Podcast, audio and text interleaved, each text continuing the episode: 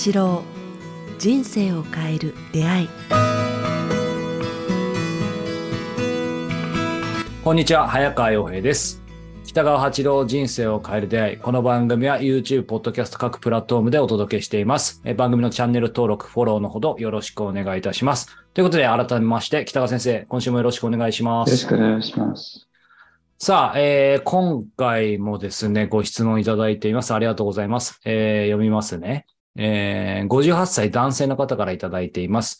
えー会社の業務改善に悩んでおります。えーペーパレスや業務の効率化などで、ほとんどの業務をスマホやパソコン上で完結するそうです。えーその説明を自分の子供たちとほとんど変わらない若い人に説明されるんですが、便利になるということ以外よくわかりません。自分が使いこなせるかも自信がありません。もうすぐ定年ですが、早期退職も考えています。どうしたらよいでしょうかということです。そうですね。どうしたらよいでしょうかという答えは私は出すことはできませんけれども、うん。まあ、もう、私はこう、もう70年、80年近く生きてきてるんです。やっぱり、世の中、変どんどん変わりましたね。あの、こう、なんか生き方と、その文明っていうのは人間に無理強いして人間の生き方を変えてしまう。例えば、私が小学校の頃、まだ自動車もなかったんですよね。うんうん、本当に何台かしか走ってなかった。全員が持ってるような感じではなかったですね。せいぜい自転車がああったくらいで、はいあっという間に自動車になって、新幹線になって、飛行機になって、で同じように、うん、私の時はままだテレビもなかったんで、私にはテレビもなかったです。ああ、はい。で、えーあの白黒のテレビが、あの、なんか、美智子さんが結婚された時に近所に来たぐらいで、はいはい。テレビっていうラ、全然ラジオがあったぐらいです。うん。で、そ前の父親とか母親の時代は、ラジオさえもほとんど聞けないとか、の時代、音楽聞くなんて、生の声、歌ってる人の声しかできなかった。つまり何が言いたいかって時代というのは、どんどんどんどんどんどんこうんう、あ。の、合理化と広がりと。別などき道具を使うっていうかねうん、はい。当てるっていう時代に入っていってしまいますね。うんテレビもあのチャンネルでやっぱガチャガチャガチャ、ガチャガチャってやってたのが、いつのかボタンになったり、で、ね白黒だったのが、いつの間にかカラーになってきて、うんでそれをなんかち母親と父親たちに私が教えたり、うんから洋服も私たちは作るとみんな手縫いの洋服だったんだけど、はい。ある時兄が来て、もう世の中は既製品だよとか言われて、はい。ええとか、そんな風にこう、どんどんこう若い人たちがう年寄りを教えるということがこうできるようになった時は代い。の先端だったんですね。うんでそれはもう急速に進んだのが今の時代だと思います。うんあのなんかね、コンピューターとパソコンと、それでうんしかもパッあっという間に、ね、こうね、えっと、携帯ができて、なんか歩きながら喋ってる人がいっぱいいるっていう不思議な、個人個人一人一人に電話機があるなんて、うんびっくりする世界に変わってきましたね。そしてこの収録ができるのまさにですよね。そうですよ。早川君とこんな離れて何千キロ離れてんだっていう話ですよね。ねえ。で、僕が言ったら何が言いたいかって言ったら、はもうこの時代を我々はこう乗り越えることはできないって言いますか、この時代から逃れることはできない。ああ、はい。あ死ぬしかない。うんだから、この時代を楽しむことと、この時代を受け、あ、反対ですね。この時代を受け入れて、この時代を楽しむことだと思います。ああまさに僕も今メモで書いてたんですけど、やっぱりこう時代に乗るとかっていうのは、やっぱりね、あのく苦しみとかいろんなことできるけど、やっぱりその乗ると受け入れるって違いますよね。あ、乗らなくていいというのはとても乗れないです。はいうんはい私なんか、まあ、これなんていうんですか、小さなこの、これ、えっと、でき、なんとかできタブレットですね。タブレットですか？名前もよく出てこないんだけど、それさえもやっと使えるようになって、まあ、あーなんていうか、それを楽しんでること。だ、え。うん。うんだから、これを時代に乗るとは思っておらないですね。受け入れて、えー使える部分だけを使ってますね。これは、早川君と使える部分だけを使えているっていう。そうですよね。はい。実際、逆にね、若い人から教えてもらってるっていうことで、この方おっしゃってますけど、その若い人もいつかは、あの、年老いて、また同じことだから、毎回乗る。ですよね。乗り続けるっていうのは無理ですよね。無理無理無理。だから置いてきぼりですよ。うん。置いてきぼり、え九州弁ですかね、置いてきぼり。いや、多分、あの、わかります、なんとなく。はい。置いてけぼり。置いてきぼり、置いてこぼりやね、置いてきぼりという形に必ずなりますね。だからそれでいいんじゃないですかね。みんな、この何百年みんなそうでした。時代に乗れない。乗らなくていいと思いますね。うん楽しめばいいと思いますね。うんその中で時代がで提供している部分を楽しむ。飛行機乗ったり、たまには歩いたり、自転車乗ったり、はい。うん。オートバイ、車には乗れるでしょうから、うんなんか、うん、なんか時代のをが提供してくれるものを楽しむ。うんあんまりテレビばっかり見てるとボケてしまうけれども、うんなんか、わかんないけれども、なんか、私はこう、そんな風にうん自分を失わないで、そうですえーね時。代と付き合うっていうことをやってますね。これ、先生さっきおっしゃったようにね、この方の、その今そういう悩んでらっしゃって、もうすぐ定年で早期退職も考えているっていうことで、それ自体のね、決断は貴重な、あの、重要な決断なので、先生もね、それが是か非かっていうのはお答えできないとおっしゃってましたけども、ただまあヒントとして、ヒントというか、やはり今のこの先生のお話聞いた上で、あの、ご本人でまあいろいろ考えてみて、あの、前向きにちょっともうちょっと頑張ってみよう、頑張るというかね、あの、受け入れて何か良い点を見出せそうでたらやっぱり続けてもいいし、そうでなかったらまあっていうのもありって感じですかね。そうですね。うん。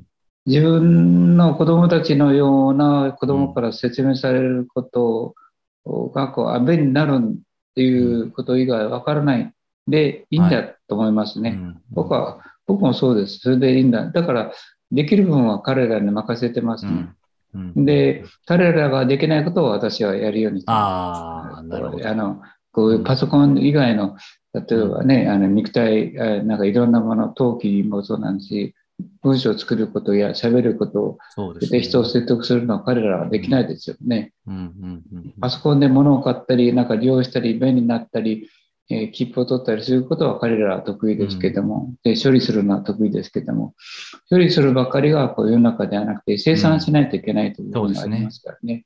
うん。だから、レンバターもそうなんですけど、ぱ肉体労働が今のところまだしたい。まあ、機械も入ってますけれども、はい。あーどんどんどんどん変わってきますけども、それにこう、追いつこうとは思ってないですね。できる部分だけ、便利だけを受け入れていくうんという、で、そこね、楽しむっていう形をうんやっていますね。で、何？自分自身が使いこなせるか自信がありません。使いこなさなくていいんじゃないですかね。あの う、ん使いこなせる部分だけでうんこそ、トラクターなんですけども、うん。と子供たちの方が上手です。あうん。の高橋さん。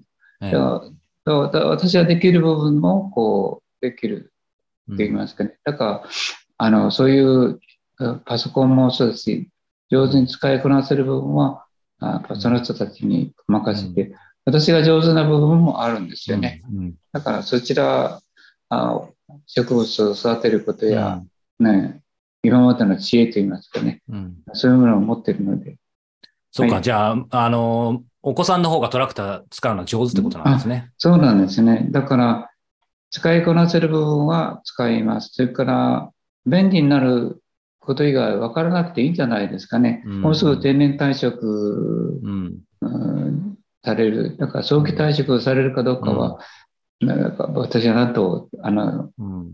言えませんけれども、うん。なんか、走るばっかりが人生じゃないと言いますすかね。ね。うんはい別の生き方がある。うんまあ、若い人はきっとそうです。はい。パソコン、今上手にこなせる人も、あっという間にパソコンを追い越すような機会が出てくるからですね。うんうん今、あの、あなんかそういうで得意なパソコン使いしてる人もやがて時代遅れの人になってしまうんですね。いやそううんだから、でもなんか、お話伺ってて、あの、今の部分が一つあると思うんですけど、もう一つやっぱり先生も含めて、あの、なんでしょう、見た目が若いというよりもやっぱ心が若い方に共通することだと思うんですけど、その時代に乗る、無理やり乗るとかは全然ないんですけど、そのさっきの受け入れるというところのポジティブな、ねそう、ポジティブな部分でいけば、その楽しめてる方っていうのは、先生いろいろね、機械もわからない、いろいろわからないとおっしゃってますけど、その機械そのものを使うのはさっきおっしゃったように使える人に任せればっていうところありますけど、その可能性自体はすごく楽しんでる感じがするんですよね。っていうのも、はいでなかったら、あの、私とこのポッドキャストとか YouTube やってないはずなので、いわゆる、うんそういう時代を乗るのではなく、楽しんで受けられる人に共通するのは、やっぱり一つ好奇心とかなのかなと思うんですけどあ、どうですか？そうですね。はい。別な言葉で、ちょっとこう、汚い言葉で言えば、うんすごい好奇心、スケベイですね。いろんなことについて。うんあの、ススケベイという言葉も面白いと思いますね。うんいろんなそういうこう生物が持つ喜びに目を向けるって言いますかね。。うんそういう意味でのスケベイなんですけどもう、んそれがこう、好奇心につながりますね。うん楽しいですよ。そすよねそそれともう一つ、僕、早川君にさっき思いついたんですけども、えこの方に言いたいのはこう、機械ばっかりではなくて、機械を使わない時間って言いますかね。私はこう、陶器やってるからなんですけども、うん、作ってるからなんですけども、自分が作った陶器でお,、はい。あのお茶をやるんですね、こうあのええいいですね。はい。だそのお茶を立てて、日差しの中で、いや春の日日差しの中でお茶を立てて、静寂の時間っていうのがあるんですよ。うん。うん。こうつまり逆別な言葉で言えあばあ、、いいな。興奮を伴うと、興奮を伴わない時間って言いますかね。うん。うん。興奮を伴わない。好奇心も何もなあ伴わない。あ の、好奇心も何も湧かない時間。はい何もしない時間。うん。うんそういう、あの、スケーベにもならないし、好奇心もならないし、で興味わかんないで、ただ静寂のうん。中にいる時間っていうのがあるんですよね。あだからそれ心も動を、かない。動かさない。うんそうそうですね、うんなんかそういう時間を見つけられるといいと思いますね。お茶、うん抹茶立てる、お抹茶を立てて、はい。で、お茶を飲んで、うん。無言で過ごす時間っていうのは、すごい静寂の中にあって、はい好奇心もないし、そういうこう心が騒がないですね。うん。うん。うん。うんなんかこれは別な生き方だと思うんですね。いいですね。だからこれパソコンと全く違うう、ん。うんうん、時間。機械を使わない時間。確かに。うん。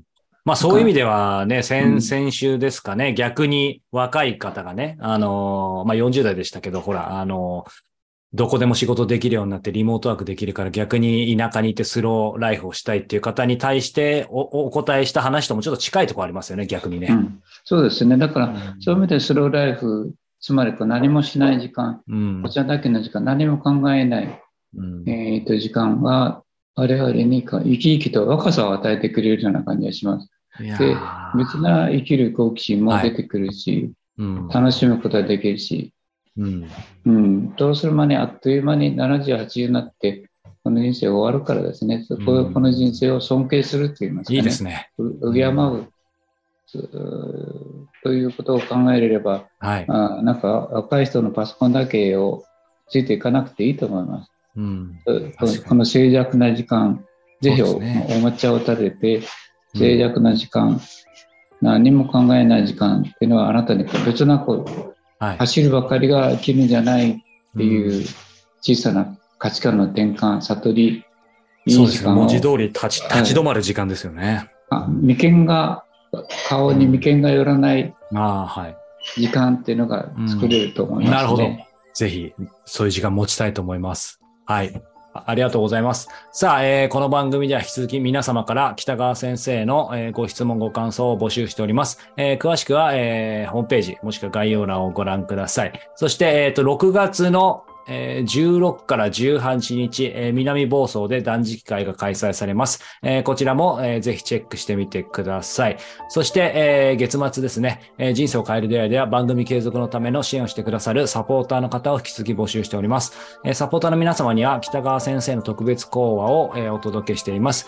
えもう約50本。の講話がすべ、て、えー聞き放題となります。えー今月5月はですね、えー人生の真実とはということで、えーまあ、宗教についてですね、えー先生の、えーお話をいろいろとしていただいていますので、こちらはぜひ、えーお届けを楽しみにお待ちしていてください。えーこちらも、えーはい。質問も、あそうですね。サポーターの方もぜひ質問またいただけたらと、はい、思っていますので、詳しくは概要欄をご覧ください。